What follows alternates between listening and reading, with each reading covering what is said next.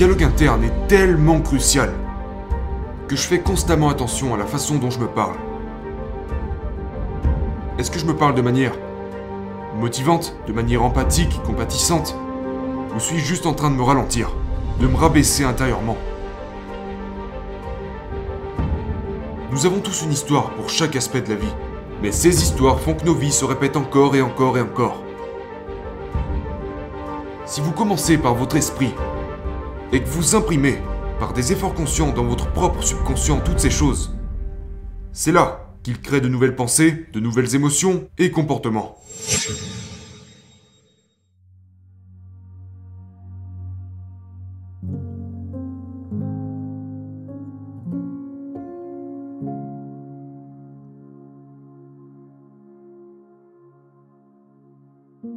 La loi de Goya, ça veut simplement dire bouge-toi le cul. Donc si, vous, si vous pensez, croyez, ressentez visualisez, et que vous créez votre plan pour savoir comment vous allez réaliser quelque chose, c'est-à-dire qu'est-ce que je dois faire, quand est-ce que je dois le faire, quoi précisément, comment je vais l'ajuster, le mesurer et le réitérer afin que je puisse être en constante progression. J'ai appris la valeur du progrès par rapport à la perfection. Aucun de mes mentors m'ont déjà demandé de me concentrer sur la perfection. Laissez-moi me concentrer sur la progression, obtenir ces petites améliorations.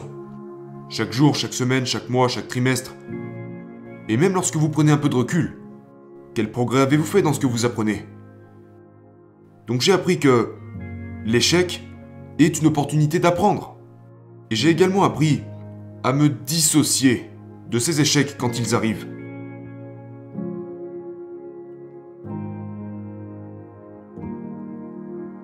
Quand on ressent quelque chose, il y a des chances que l'on libère de la dopamine dans notre cerveau, un vrai sentiment de bonheur, comme une sorte de récompense donnée par notre cerveau. Et si nous ressentons cela, et que nous avons cette véritable émotion positive, que la neurochimie inonde notre cerveau et notre corps de ce bien-être, nous stimulons en fait le centre de motivation de notre cerveau. Et donc lorsque nous visualisons, lorsque nous nous fixons un objectif, lorsque nous passons à l'action, lorsque nous ressentons toutes ces choses en lisant nos objectifs, le flot initial neurochimique libère la dopamine, la sérotonine, et si nous le partageons avec un ami, l'ocytocine. Ces trois produits neurochimiques sont la résultante de la poursuite de nos objectifs. Mais de l'autre côté, il y a d'autres circuits comme la peur, le stress, tout ce qui est noradrénaline, cortisol, épinéphrine, toutes les hormones de stress qui nous ralentissent. Tout ce qui retient réellement les gens. Parce que pour tous les comment, comment être en bonne santé et le rester, nous le savons. Comment créer une entreprise et la maintenir, nous le savons.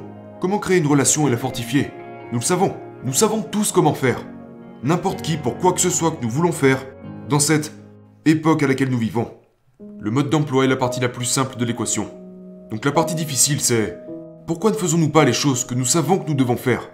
Et pourquoi ne faisons-nous même pas les choses que nous savons être faciles à faire?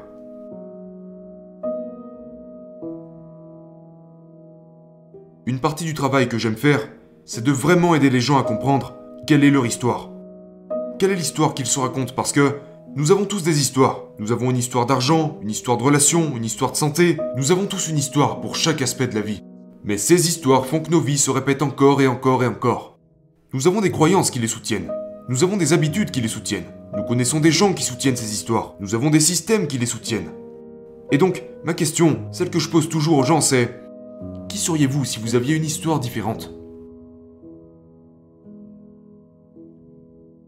Donc nous avons tous un schéma de la réalité. Nous avons tous un schéma de ce à quoi nous pensons ressembler et euh, de tous les écarts sur le plan physique de ce schéma, de cette représentation visuelle que nous avons dans notre cerveau, qui ne correspond pas avec ce schéma que notre cerveau supprime ou déforme.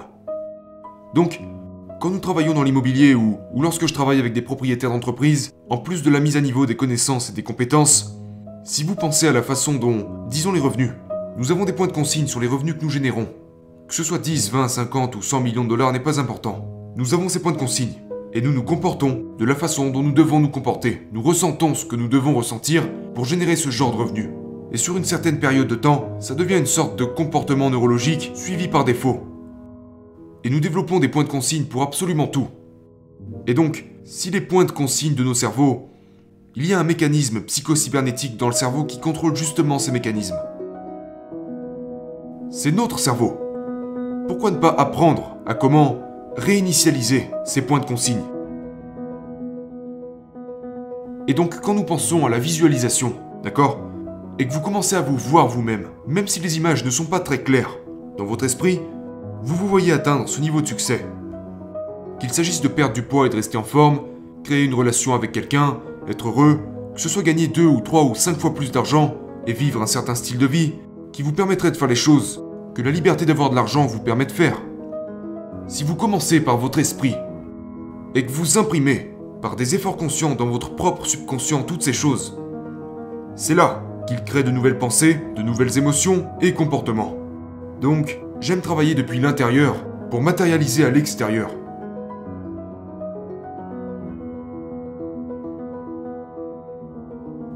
Notre dialogue interne est tellement crucial que je fais constamment attention à la façon dont je me parle. Est-ce que je me parle de manière motivante De manière empathique, compatissante? Ou suis-je juste en train de me ralentir De me rabaisser intérieurement? Je pense beaucoup à ça. Quand j'étais plus jeune, c'était tu n'es pas assez bon, tu n'es pas assez intelligent, tu n'as aucun mérite. Je ressentais beaucoup de peur. Je me sentais gêné et embarrassé. J'avais peur d'échouer. mais j'ai fini par comprendre ce qu'est l'émotion de la peur. C'est un déclencheur subconscient qui conceptualise ce scénario que je crains. Et pour moi, c'est le signal qu'il faut que j'y aille. Ce n'est pas un signal d'arrêt. La peur est une émotion. Les émotions proviennent toutes du niveau subconscient et elles libèrent des substances neurochimiques qui provoquent un sentiment. Le sentiment est l'aboutissement de l'expérience humaine dans le corps physique. Et donc, quand, quand vous avez quelque chose dans votre cerveau, que ce réseau neuronal dit, eh bien, et si ton livre ne se vendait pas à sa sortie? Et si ce n'était pas assez bon? Et s'il était scientifiquement incorrect? Et si, et si, et si? Mon cerveau va traiter tout ça de la même manière que ton cerveau et que le cerveau de tout le monde. Parce que nos cerveaux sont les mêmes. Le système de fonctionnement de nos cerveaux est le même que celui d'Einstein, celui d'Hitler, de Gengis Khan, que le cerveau de, de Tom Bilieu, John Assaraf. Ils fonctionnent tous de la même manière. Donc, si vous comprenez la mécanique de ce qui est censé se produire en vous, vous pouvez vous dire, eh bien, super, quand je ressens ça, voilà ce que je dois faire. Donc, j'aime bien utiliser l'analogie de la voiture. Vous conduisez une voiture, vous parlez à un de vos amis sur le côté passager. Quand soudainement une lumière apparaît sur le tableau de bord, vous n'allez pas prendre un marteau et frapper le tableau de bord. C'est le signal que quelque chose se passe. Ça pourrait être le moteur, ça pourrait être le coffre ou les pneus quelque chose se passe. Il faut savoir que les émotions et les sentiments ne sont pas positifs ou négatifs. Et ils peuvent considérablement vous affaiblir si vous ne les comprenez pas. Si vous pensez à la peur, d'accord? Comment fait un, pompier pour entrer dans un bâtiment en feu? Quand il y a cette énorme dose de d'adrénaline et d'épinéphrine, vous savez, qui pourrait paralyser la plupart des gens dans leur élan, ils ont appris que ce sentiment est normal. La question est, avez-vous les compétences et la préparation pour gérer cela de manière sûre? Si oui, allez-y. Si vous ne les avez pas, retirez-vous. Donc, nous avons ce cerveau phénoménal. Nous avons des, capacités de génie. Mais nous n'avons simplement pas reçu son manuel d'utilisation. Donc lorsque vous avez peur, qu'est-ce que vous devez faire? J'enseigne. Les deux méthodes que j'enseigne à absolument tous nos étudiants, c'est... Premièrement, prendre six grandes respirations. Donc si vous ressentez ces émotions désagréables comme l'anxiété, la peur, le doute, c'est désagréable et ces choses vous freinent. Mais si vous prenez seulement six profondes inspirations, en expirant par la bouche comme si vous soufflez dans une paille, vous désactivez la réponse au stress. Et la deuxième méthode est la méthode AIA, A-I-A. Le premier A, c'est pour la prise de conscience. À quoi est-ce que je pense? Qu'est-ce que je ressens? Qu'est-ce que j'éprouve? Comment je me tiens actuellement? Pensée, sentiment, sensation, conscience du comportement. Maintenant, quelle est mon intention en ce moment? C'est le I. Eh bien, mon intention est d'aller de l'avant. C'est ce que je veux. Très bien. Maintenant, tu vas trouver une toute petite action que tu peux faire. La raison pour laquelle vous devez faire une petite action est parce que votre cerveau peut gérer une petite action à n'importe quel moment. Et une fois que vous avez mené à bien cette action, la réponse au stress disparaît. Mais si vous vous concentrez sur la fin de la partie, dès le départ, votre cerveau va s'emballer et aussitôt envoyer une réponse au stress, une réponse à la peur. Donc ce que vous devez faire, c'est apprendre à gérer votre état d'esprit à propos de ce sur quoi vous vous concentrez, apprendre à gérer vos émotions, parce qu'elles déterminent votre comportement plus que tout le reste. Naturellement, nous fuyons la douleur et nous dirigeons vers le plaisir, mais nous fuyons la douleur mille fois plus vite. La douleur nous affecte beaucoup plus, parce que c'est un mécanisme de survie. Mais une fois que vous comprenez, ok, ce sentiment est normal, ok, alors qu'est-ce que je dois faire? Prenez six profondes inspirations. Aya. Et dans ce cas-là, vous pouvez revenir à la normale et continuer de progresser vers ce que vous voulez.